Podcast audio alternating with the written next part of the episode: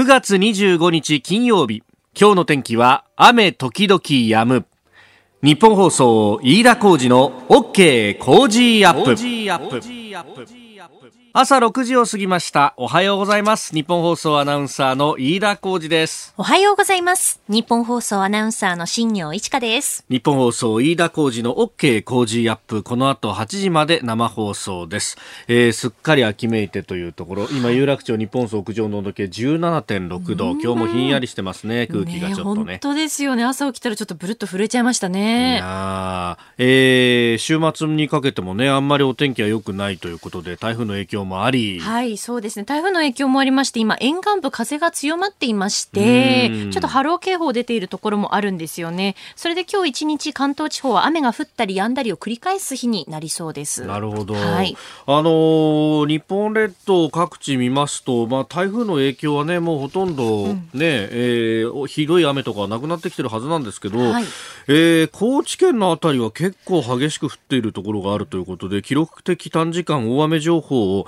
えー、気象庁発出して安全確保を呼びかけていると。特にあの高知県の室戸市付近で、えー、1時間に120ミリ以上の猛烈な雨が、えー、今朝方降ったというようなことが出てきているようであります。あのラジコのねエリアフリーとかでプレミアムで、えー、いろんなところで聞いてくださってる方がいらっしゃってあのそれこそ、えー、ね鹿児島の方にあの休みでちょっと行ったスタッフがですね、はい、いや向こうで聞いてる人がいたんですよなんてねえーね、話をしてましたけども、うん、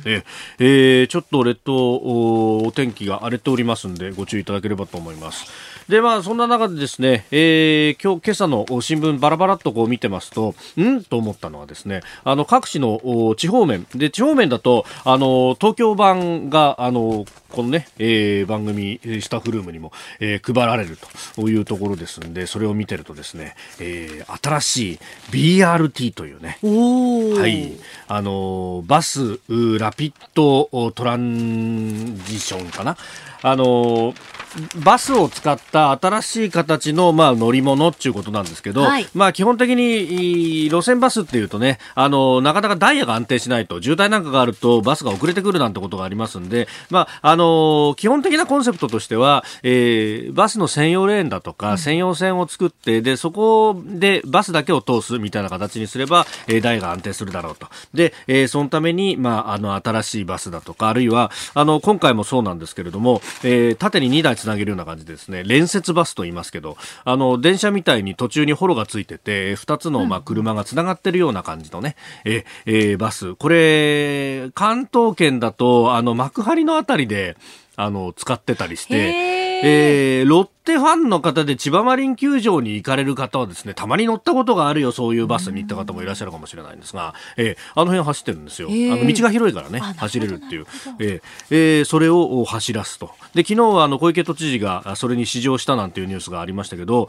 で、あのー、映像なんか見てると、あれ、俺ここ行ったことあんなっていう、多分新業アナウンサーもそうだと思うんですが、はい、えー、このバスがですね、あのー、勝どきとかあの辺の、晴海のあたりの BRT のターミナルから出てですね、で、あの、環状2号線と呼ばれる、ね、えー、新しくできた道路、はい、あれを使って、えー、新橋の方に出てきて、で、新橋に停留所が1個あって、で、そこからさらに進んで、虎ノ門のあたり、虎ノ門ヒルズのところのターミナルまで行くんだと。で、まさにですね、その虎ノ門ヒルズのターミナルが、えー、ビジネスタワーを取材した時にですね、はい、確か新業アナウンサー一緒に行ったんだよね。行きましたね、そういえば。行ったよね。行きました、行きました。で、その時に、あの、だだっ広い、こう、た、ロータリーみたいなところに案内されて、ええ、いや、ここに将来は BRT が来るんですって、そういえば言われたな、というね、うん。そうでした。いやそう。あの、インフラってやっぱり先々を見越して作るもんなんで、あの当時はガランとしててさ、一体何があるんだろうっていう、うん、なんか巨大な、あの、バスターミナルが、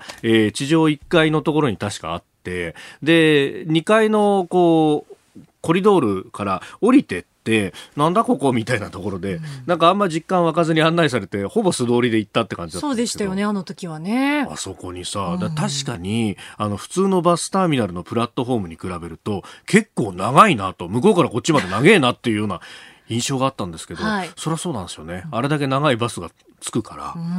ねえ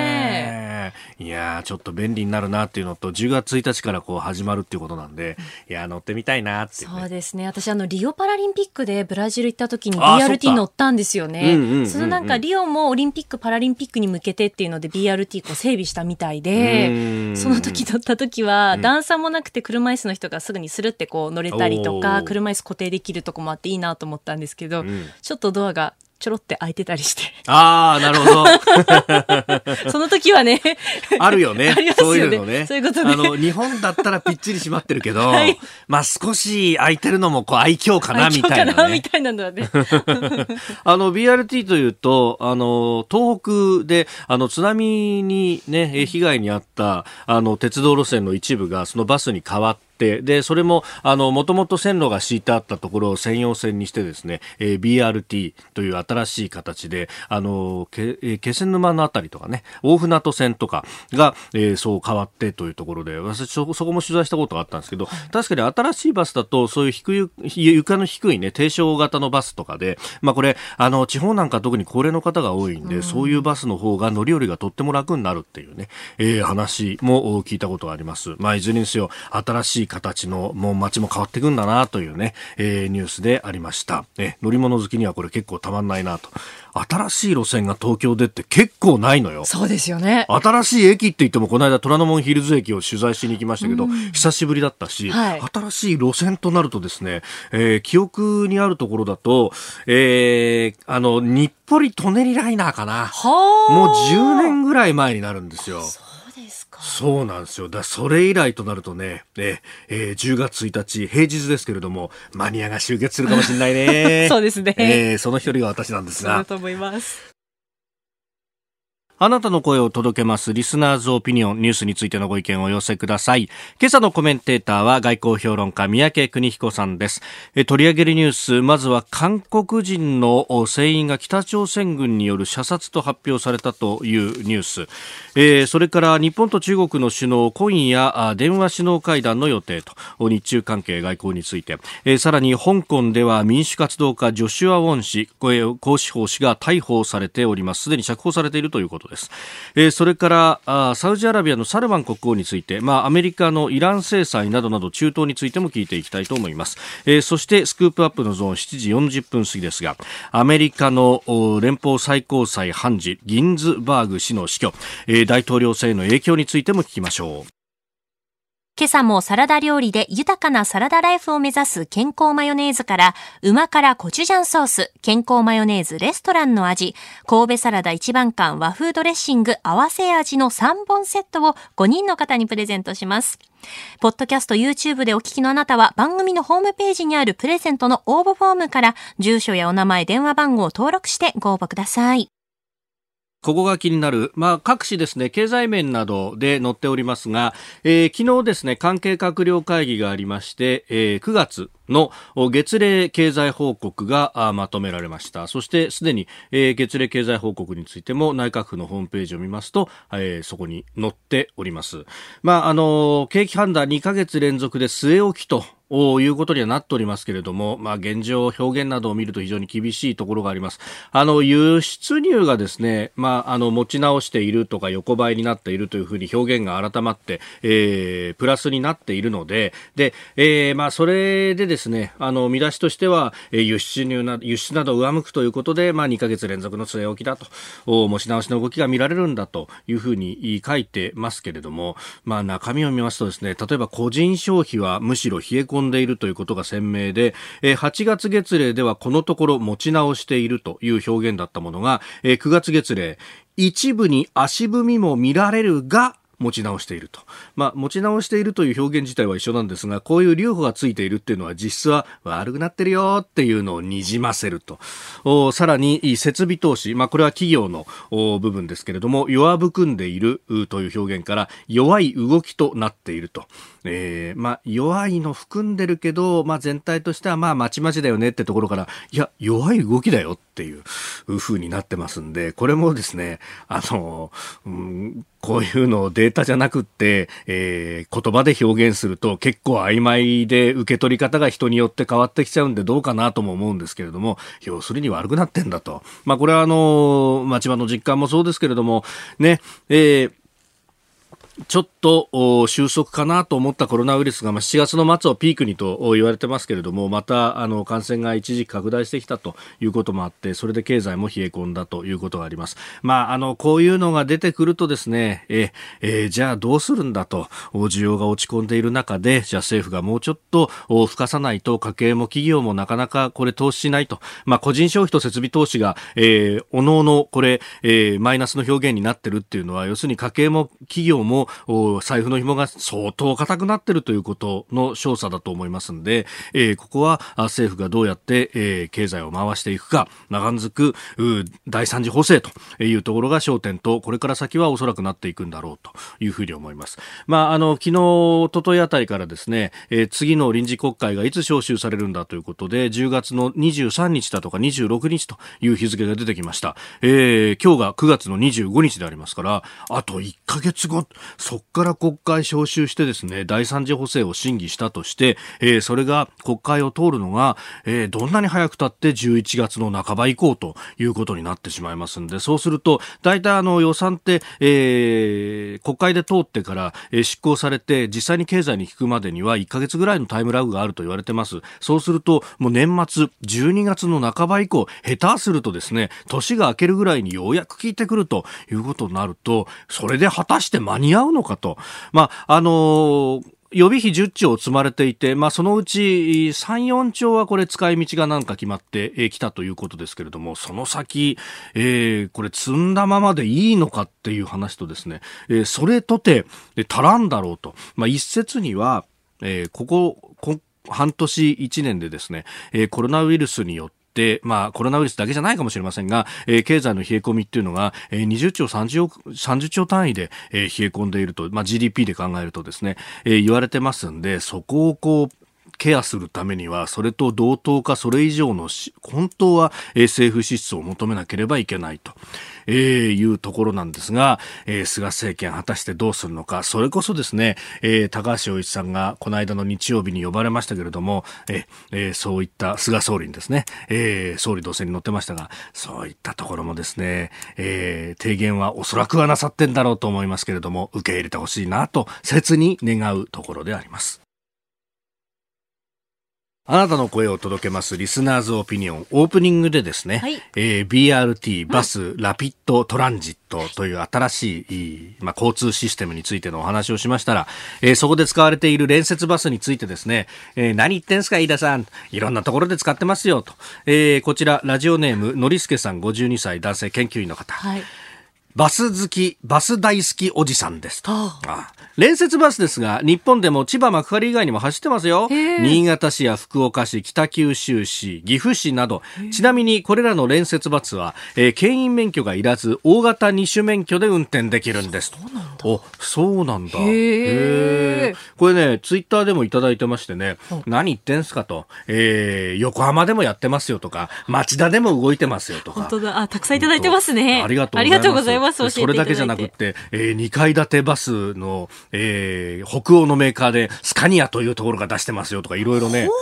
えー、写真付きで送ってくださってます。日本もバスマニアって結構いるんですね。あの、香港は2階建てバスが山のように走ってて、はい、あんな狭いところなのに3社競合してるんですよ。そんなに？えー、あ、まあ、正確には4社か。えー、4社ぐらいあるんですが、あの主要な社でですね、はい、えー、えー、これがですね、バスマニアっちゅうのがいてですね、で、バスマニア専門のバスマニアショップがあるんですよ。えー、で、バスマニアショップに行くとですね、まあそのバスのミニチュアとかもいろいろ売ってるんですけれども、はい、あと、あの、看板とかね、うんうん、そういうのも売ってるんですが、バス停も売ってるっていう。しかも実物大のバス停が売ってるっていうですね、えー、いややっぱ、あの、日本のね、電車好きの人たちが、あの、駅名版とかをこう買い求めるのと全く同じ感覚っていうのね。本当ですね。そうなんですよ。私もですね、え、あの、ローカルバスの方向幕のキーホルダーっていうのを買ってですね、え、えそれを今ね、えー、自分の自宅の鍵につけてますね。ええ、あ、本当だそう、いいんだよね、こういうのね。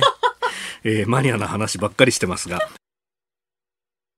ここが気になるプラスです、えー、毎日新聞は今日一面で報じております。他の新聞は総合面だとかあ政治面で報じているところが多いんですが、えー、陸上イージス陸上配備型の迎撃ミサイルシステムイージス・アショア、まあ、これあの秋田山口両県配備を計画してましたけれどもそれが撤回されましたが、えー、この代替策として、えー、陸上用のレーダーや武器管制システムミサイル発射装置の一式を洋上に転用するというえー、そのやり方の3つの案というものが、えー、防衛省から提示をされたということですあの昨日自民党の国防部会安全保障調査会の合同会議の中で、えー、岸防衛大臣から提示があったということなんですが、えー、一つはですね、えー、石油掘削装置オイルリグ型の洋上の構造物、えー、それからタンカーなどの商船型、エイジス艦を含む護衛艦型という3つの案を提示したということであります。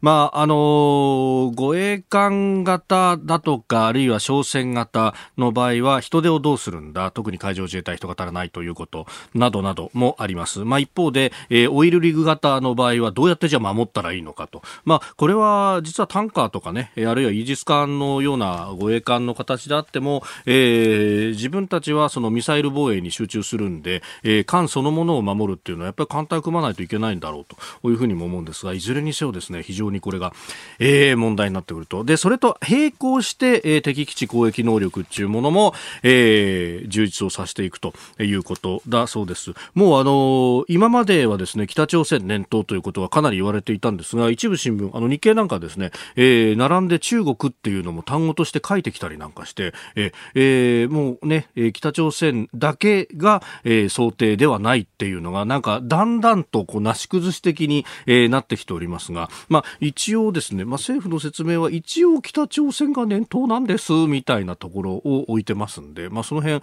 あのどこまで突っ込んだ議論になってるのか、まあ、これ全部がね、えー、この合同会議は公開されているわけではないので、まあ、ただあの周りの情勢見れば当然そういうことになっていくだろうというところなんで、えー、だったらもう赤裸々にいいね、えー、議論していけばいいんじゃないかということは、まあ思います。それともう一つですね、えー、特にこのオイルリグ型などがそうなんですが、人が足んないんだったら陸上自衛隊から持ってきゃいいじゃないか、みたいな議論が、えー、防衛省の、まあ、背広組の方から出た、なんていうですね、えー、また、あことが出ておりますけれども、いや、あのー人はたくさんいるけれども陸上自衛隊だって足りてるわけではないっていうのは現場を取材すると本当にあの皆さんおっしゃることだし実際にそうだということが言われております。まあこの辺あの募集は非常に今厳しい状況だということがありますんで、えー、ここを工夫していかないと人をどっかから持ってくると言ってもなかなかすぐには持ってこれないというところはあると思います。ここでポッドキャスト YouTube でお聞きのあなたにお知らせですラジオの日本放送飯田浩司の OK 工事アップではお聞きのあなたからのニュースや番組についてのご意見お待ちしております。ぜひメールやツイッターでお寄せください。番組で紹介いたします。どうぞよろしくお願いします。7時台はコメンテーターの方々とニュースを掘り下げます。今朝のコメンテーター、外交評論家、キャノングローバル戦略研究所研究士官、三宅邦彦さんです。三宅さん、おはようございます。おはようございます。三宅さんには番組エンディングまでお付き合いいただきます。では、最初のニュース、こちらです。韓国人の船員、北朝鮮軍による射殺と発表。韓国軍は24日、黄海、黄色い海の上で、北朝鮮への越境を図った韓国人の船員を北朝鮮軍が射殺したと発表しました。新型コロナウイルス流入の懸念からか、北朝鮮軍は海上で遺体を焼いて遺棄したものとみられております。韓国のムンジェイン大統領は衝撃的事件だ。いかなる理由であれ容認できないと強く非難し、北朝鮮に責任ある説明と措置を求めたということです。です。海洋水産省の40代の男性船員だそうですが、泳いで亡命しようとしたらしいと。衝撃的だっておっしゃるけどはい。ムン・ジェイン大統領。今頃分かったの？と、うんうんうん、ね、あなた一人相撲をずっとしてたんじゃないんですかムン・ジェインさん、はい。ね、あれだけ向こうに抱きついてですよ、はい、そしてすり寄って、えー、で米中米朝首脳会談までやってね。結局ダメだったじゃないですかで目を覚ましてくださいよと。言いたい部分もないわけじゃない。普通だったら、これ北に対する幻想はもう完全に壊れちゃったわけだから、はい、やっぱり米韓同盟やねと、うんうんうん。えー、で米韓日も入れるかと、こういう方向に行くべきなんだろうけども、えー、残念ながらいろいろね、国内じゃ不動産の問題もあってスキャンダルで大変みたいですよね、はいうん、まあ、あの昔ほど反日のカードがうまく効果がなくなったという方もいらっしゃるんで、はい、あのいい方向に動いてくれればいいと思うんですけどね。いずれにせよこれだってひどい話でしょ、うん、あの同胞ですよね。南の同胞が、はい、まあ、逃げてきて普通だったらウェルカムですよね、うん、だけどそれをあでまあ、なんか入れるなって言うんだったらね、ええ、そりゃあの追い返しはいいじゃないですか。うんね、同じ同胞なんだから。で、追い返すどころかね、はい、話聞いておかしいと思ったら殺す。それだけじゃなくて焼くんですよ。なんちゅう国ですかと。今更衝撃的って言われても、こっちはそっちの方が衝撃的だよね。まあ、それで、まあ、そう言いながらですよ。はい、日韓韓国ね、はい、えー、首脳の電話会談があったわけですよね。ねまあ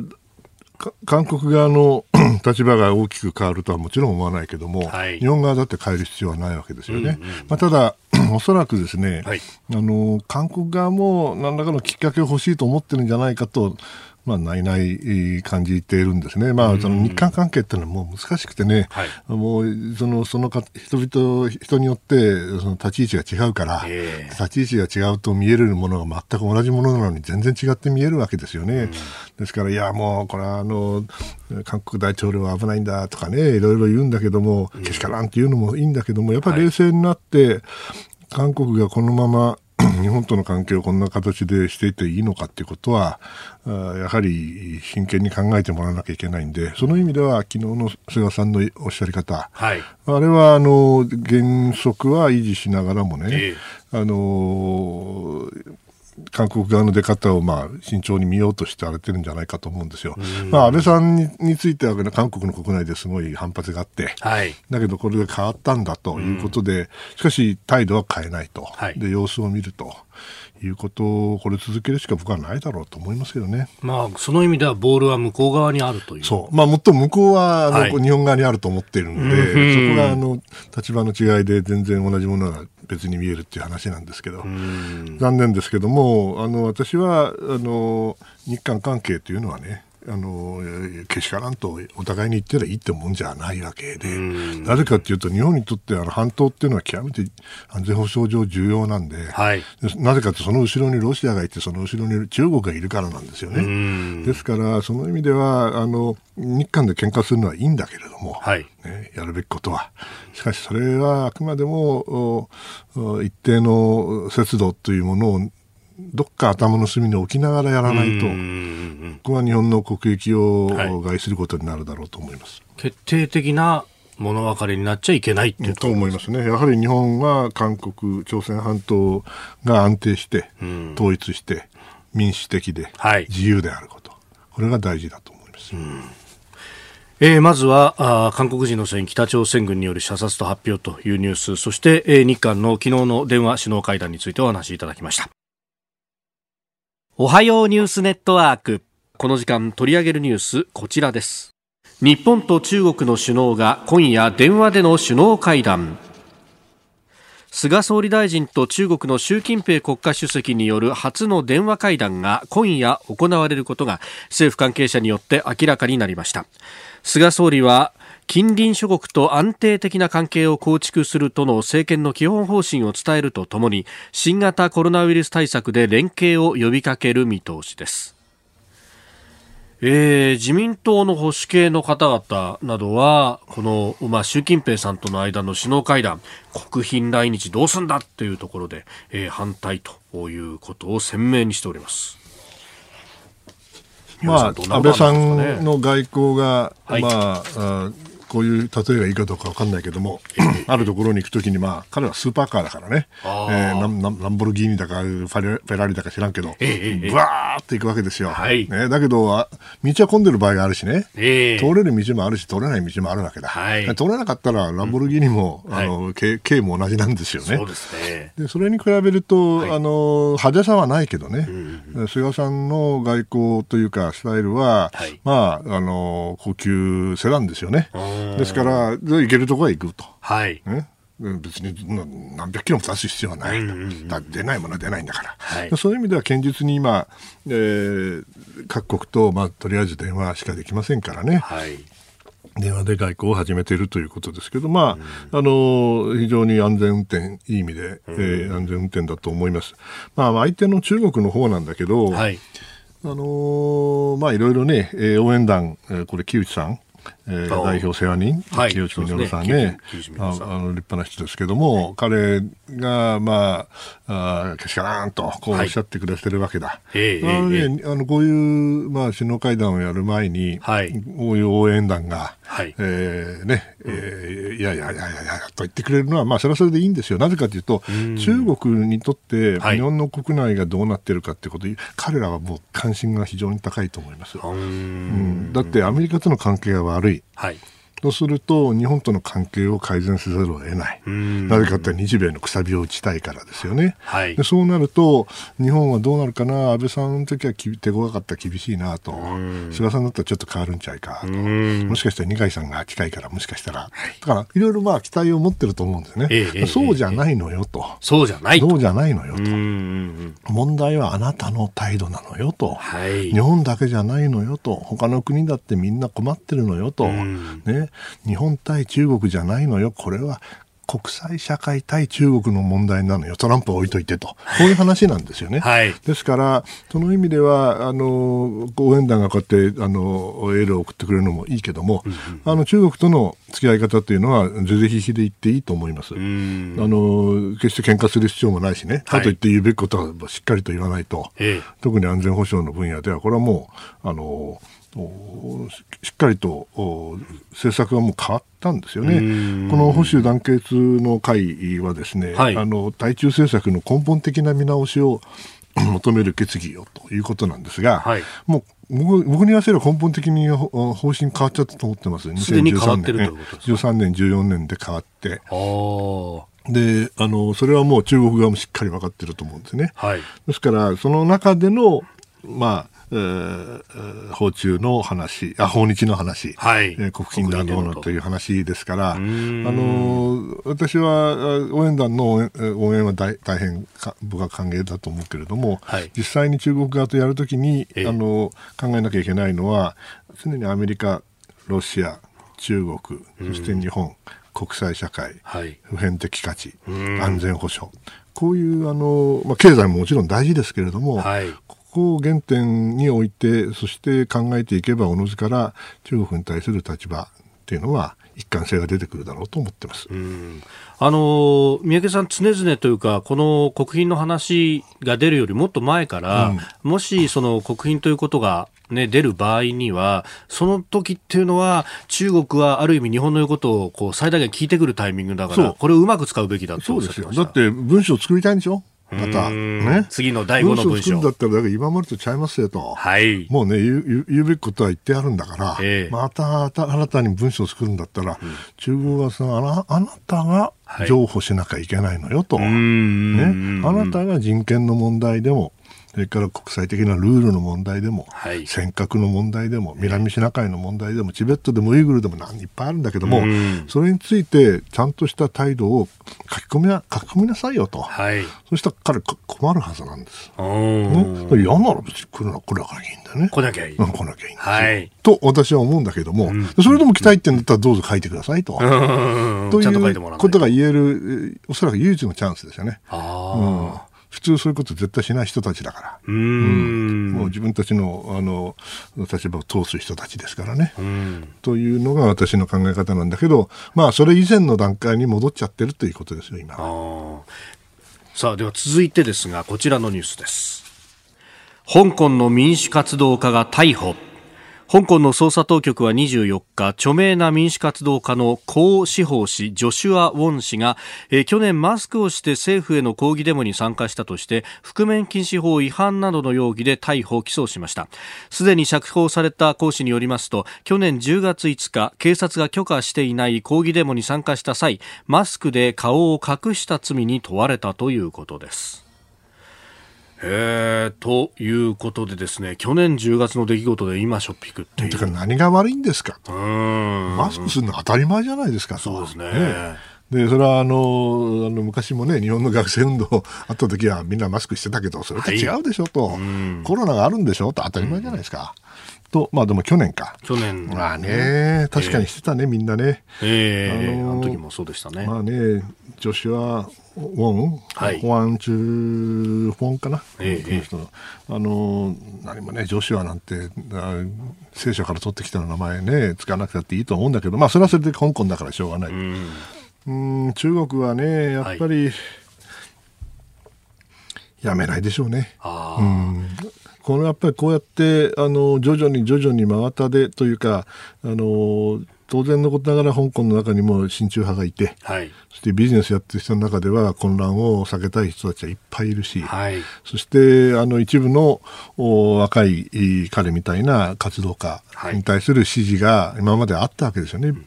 財界の中にもね、はい、おそらくそれを常にあの少しずつ少しずつ引き離そうとしていてつまりあの活動家を孤立化させようとするですからある時は強権で買ってしょっぴいて、はい、でまあお給を据えた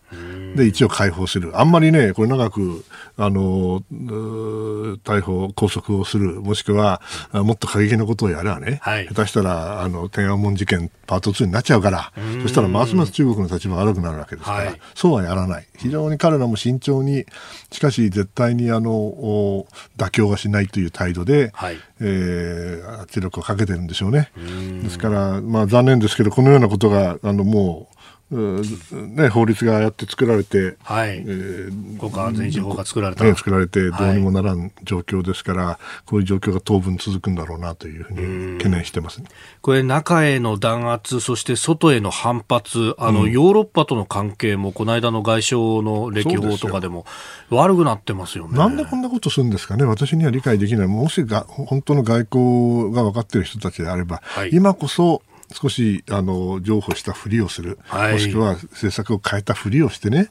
そしてあのアメリカとそれからそれ以外の国々を分担しなきゃいけないわけですよ。だから今やってるのはアメリカと大喧嘩してる中でね、はい、ヨーロッパとも日本ともどこともみんな喧嘩して、インドとも喧嘩してるわけだ。これがね、果たして本当に中国の利益になるのかと言わせ言われればね、えー、私は違うでしょと。ね、何、どうしちゃったの、中国のあの立派な、立派かどうか知らないけど、えー、ね、あの、周到な計算をした外交はどこ行っちゃったの？という気がしますよね。やっぱどっか、うん、どっかの歯車が狂い始めてるんじゃないかなと思って心配してます。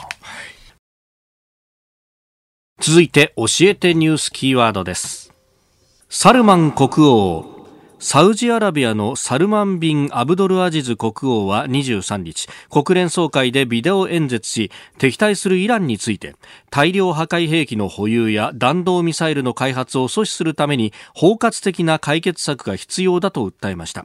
また、中東和平問題について、イスラエルとパレスチナを交渉の席につかせるためのアメリカトランプ政権の努力を支持すると述べております。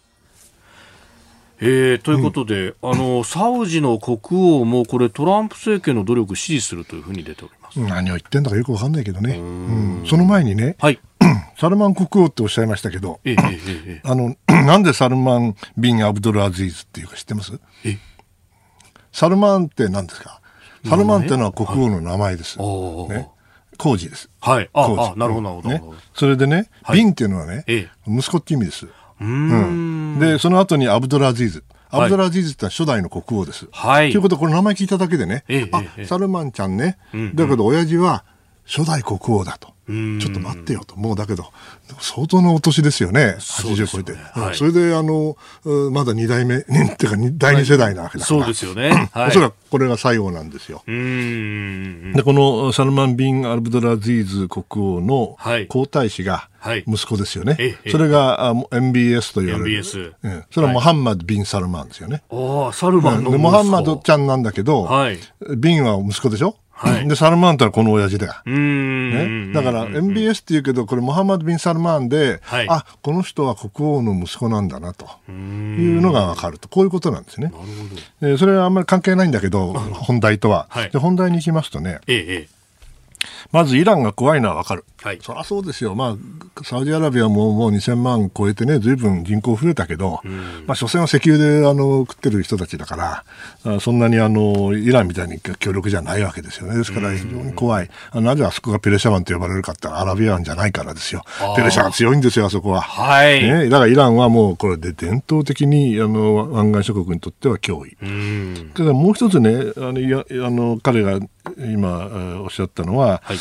こういうことですね。中東和平問題についてイスラエルとパレスチナの交渉を席につかせるためのアメリカの努力を、トランプの努力を支持する。うん、何を言うてんねんと。尻滅裂ですよ、私に言わせれば。だって、うん、サウジアラビアってのはもう何十年も前だけど、80年代かな、90年代って話だけど、要するにパレスチナとイスラエルでちゃんとしたあ交渉をやって、はい、平和条約を結んで、二国間、二国でイスラエルの独立国家と、それからパレスチナの独立国家を作るんだって、はい、これがサウジアラビアが提案したあの和平内容ですよね。で、今何が起きてるかっていうと、はい、イスラエルがアラブ首長国連邦とか、バハレンと国交正常化してるわけですよね。はい、で、それはそれでいいんですよ。別に驚くことじゃない。すで、に現実はもう先に行っていて、イスラエルとその、その、その種の国々との関係を大幅に改善してるんです。だけど、ここでな何が問題かっていうと、パレスチナの独立国家の話どうなったの？はい。ね？もし本当にパレスチナ、イスラエルを交渉の席につかせるために、努力するってだって、これはこれはサウジアラビアの提案なんだからね、はい、アメリカにもっと汗かいてもらうのは困るわけですよ。一番簡単なね、あの、アラブ首長国連邦とか、バハレンとの関係改善をやって、で、やったやったって和平に、和平なんか全然関係ないですよ。パレスチナ問題はどうなったのというふうになると、みんな沈黙するんですよね。そういうことはね、これ、まあ、サルマン国王の裏にいる、まあ、息子の皇太子が、はい。ええ、あの、それなりの考えてやってることだろうと思いますけれども、それは、あの、一番難しい宿題を全部先延ばしして、はい、できること、簡単なことからやっている非常に安易なあの外交で、これで中東和平問題、もしくは中東全体の安定という観点からすると、パレスチナ問題を解決せずに、はい、そしてイランとの関係だけを、まあ、集中するというのは、これは中長期的に見ると将来必ずツケが来ると思ってます。あまあ、あのイスラエルが占領したところに入植をどんどん続けていて、それを一旦停止することが条件という。いやだけど停止なんかするわけないですよ。わけない。うん、あしかもそれも、ね、現状追認の形になってしまう。現状追認ね、しかも相当のところ、本当は全部返すはずだったんですよ、はい。ね、国際法ではそうなってるはずだと。ものですかね。このなんでうまくいくんだったら、はい、楽じゃないけどね。ああ、もっと前にやってた、中東ってもっと厳しいとこだと思いますよ。なるほど。このつけマグマが溜まっていって、それがどこでってとこですか？うん、まあそうなるだろうと思いますけど、そうならないようにするのが仕事でしょうね、外交官の。続いてここだけニューススクープアップです。ここのところ、うん、このスクープアップっていう声がですね、うん、えー、小さくなってきていて、うん、とても良いというメールやツイッターをたくさんいただいてます。ちょっと鼻声ですよね。これがさっきから鼻水が止まらない、うん、鼻水止まらないの。そうなんです。今日は抑えてやったらどうですか？やっぱりその方がいいですかね。いいと思いますよ。では、はい、続いてこの時間最後のニュースをスクープアップ。Good. Thank you. Very good. 何言ってたか分かんないよ。聞こえないよ。本当だね。アメリカのギンズバーグ判事の死去、大統領選への影響は RBG の愛称で、えー、広く親しまれたルース・ベイダー・ギンズバーグ最高裁判事が、えー、今月18日に亡くなりましたがギンズバーグ氏は27年間にわたる在任中女性やマイノリティの権利擁護に努めリベラル派のアイコン的存在として絶大な人気を誇り尊敬を集めました。この時間は外交評論家三宅邦彦さんに大統領選への影響などについても伺ってまいります。映画になるぐらいですもんね。うん、まあ僕直接会ったことはないけど、はい、彼彼女の語りといい、内容といい、えええー、非常に素敵な、あの、素晴らしい女性だと思いますね。ですから、その意味では彼女の死っていうのは、それ自体がもう大変な大きなニュースなんだけれども、はい、実はこれ大統領選挙に大変な影響があるんじゃないかと思います。はい、えー、最近あの、アメリカの共和党系の友達と民主党系の友達と、まあ、久しぶりにウェビナーで話したんですけどね、もう彼ら2人ともあの異口同音に、もちろん立場違うんだけれども、はい、言ってるのは、これはね、うん October surprise やでと。お October surprise、うん、つまり大統領選挙4年に1回ある、はい、11月の、ね、第1週に、まあ、選挙が投票日があるわけです。その直前の10月に、ええ、 October に、うん、なんかすごいことがあってね、それで選挙戦がもう一転しちゃうと。いうのをよく言われるんですけどね、まあ、あったりなかったりなんだけれども。なぜこの判事がなくなることが意味があるかというとですね、はい、結局今までまあ、ざくっと言えばトランプさんは劣勢。せいぜい40%強を取れるけど、過半数取れないし、はい、そして、まあ、あれだけあの失勢が続いてますから、まあ、バイデンさんが僕は強いとは思わないけれども、各世論調査でも民主党の方が強いし、はい、激戦州でも相当あの接戦だけど、えー、民主党の方が強そうだと。でこれでこのまま11月に突入していくんだろうとみんな思ってたわけですよ。はい、ところがこのギンズバーグさんっていうのはずっとがんを患っておられて、まあ、87歳だったんだけども、はい、かなり、うん危なかったんですよね、だけど非常にお元気になったりまたちょっと入院したりのを繰り返していたんでまあおそらく大丈夫だろうと思っていたところでここで亡くなってしまった、はい、そうするとどうなるかというとですね、ええ、あの日本と違ってですねアメリカでは最高裁の判事というのは大統領が指名をする、そしてそれを上院があ承認するわけですよね。はいそうすると、今、9人いるわけですけども、ええ。ー、えー、保守派が5人、ええ、そしてリベラル派が4人、4人。そして、まあ、しかし、保守派だけれども、最高裁の長官というのは、ええ、まあ、かなりバランスを取れた人だったので、それで、まあ、司法の、司法府の信頼というものが維持されてきたんですけど、はい、トランプさんはもう選挙の時からね、とにかくこの最高裁を変えなきゃいかんと、ね、リベラルの連中を追い出さなきゃいかんと。だけど追い出すったってこれ終身制ですから、はい、追い出せないわけですよ。そうするとどうするかというと、あの欠員が出たら、新しくあの保守を入れていくと、でこのこれまで2人亡くなったんですよね、はい、で保守派が亡くなったんで、保守派を補充したと、ところがギンズバーグさんがここで亡くなっちゃうと、はい。ね、これ、1か月前ですよね、選挙のね、大丈夫なのかと、普通だったら4年前はね、それ同じような状況になったときに、はい、共和党、それ反対したわけですよ、うん、上院であの承認することをね。だから同じように今回もあのやらなきゃいいんだけども、大統領選が終わってからでいいじゃないかと、勝者が決まってから決めさせればいいじゃないかと、い。や違うんだと、今やるんだと、うん、こうまるで、えー、4年前が嘘だったかのように、えー、態度を変えるわけです、共和党は。それでもし民主党にとっては最悪の場合にはですね、はい。えー、11月3日の前に保守派の新しい判事の候補が決まって、はい、で上院がそれを承認してそうすると6対3になる。わけです、はい、6対3だったら5対4とまるでちゃいますよ、うん、もう圧倒的に保守が強いでしょ、うん、そうするとね共和党の連中特にトランプさんの支持者はやったやったと、うん、まあ、あれトランプね気に入らねえけどね、まあしょうがねえこれだけやったからしょうがねえかと。と言って投票率が上がるんじゃないかと。で民主党の人たちはいやそうじゃねえんだと、はい、これでねあんなトランプがいい加減なことやってむちゃくちゃやるから、リベラルの連中が怒ってそれこそバイデンにどんどん票を投じるから逆に投票率が上がるのは民主党の方だという人もいるわけ。どっちかって分かんないんだけれども、正直言って。だけども、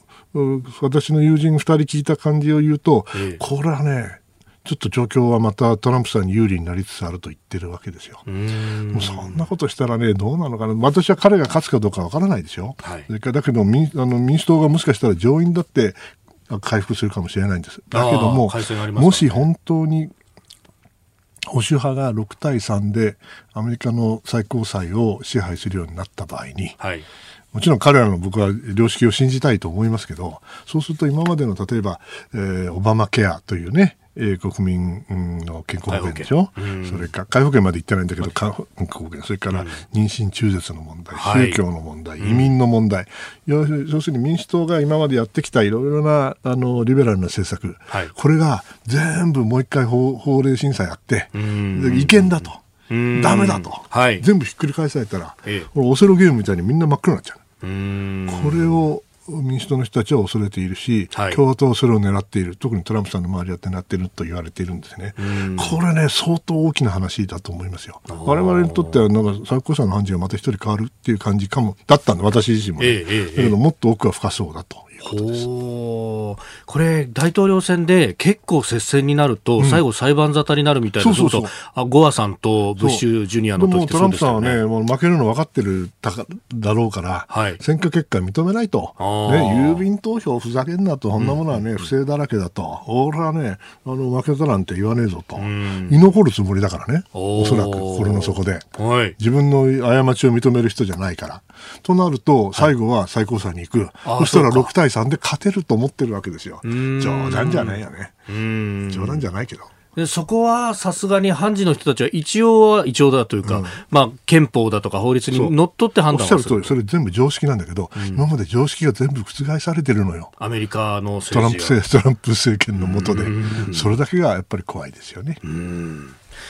えー、スクープアップアメリカギンズバーグ判事の死去というところから大統領選への影響についてお話をいただきました今日もポッドキャスト YouTube でお聞きいただきまして本当にありがとうございました。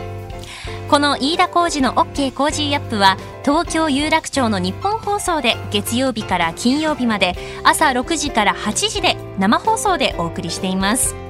生放送を聞き逃したあなたぜひラジコのタイムフリーサービスでニュースやスポーツエンタメなどの情報をぜひチェックしてください。ポッドキャスト YouTube には盛り込んでいない情報もぜひチェックしてみてくださいね。6時台の教えて早起きドクターでは毎週お医者さんをお迎えして今知っておきたい健康に関する話題をお届けしています。女優の黒木瞳さんが毎週さまざまなゲストと対談する黒木瞳の朝ナビ。7時台は女優の原道子さんによるラジオエッセイ「原道子のいってらっしゃい」などニュース以外のコンテンツもご用意しています。さらにこの番組では公式ツイッターでも最新情報を配信中。スタジオで撮影した写真などもアップしています。さらにもう一つ飯田浩二アナウンサーが「夕刊富士」で毎週火曜日に飯田浩二の「そこまで言うか」を連載中です。こちらもぜひチェックしてください。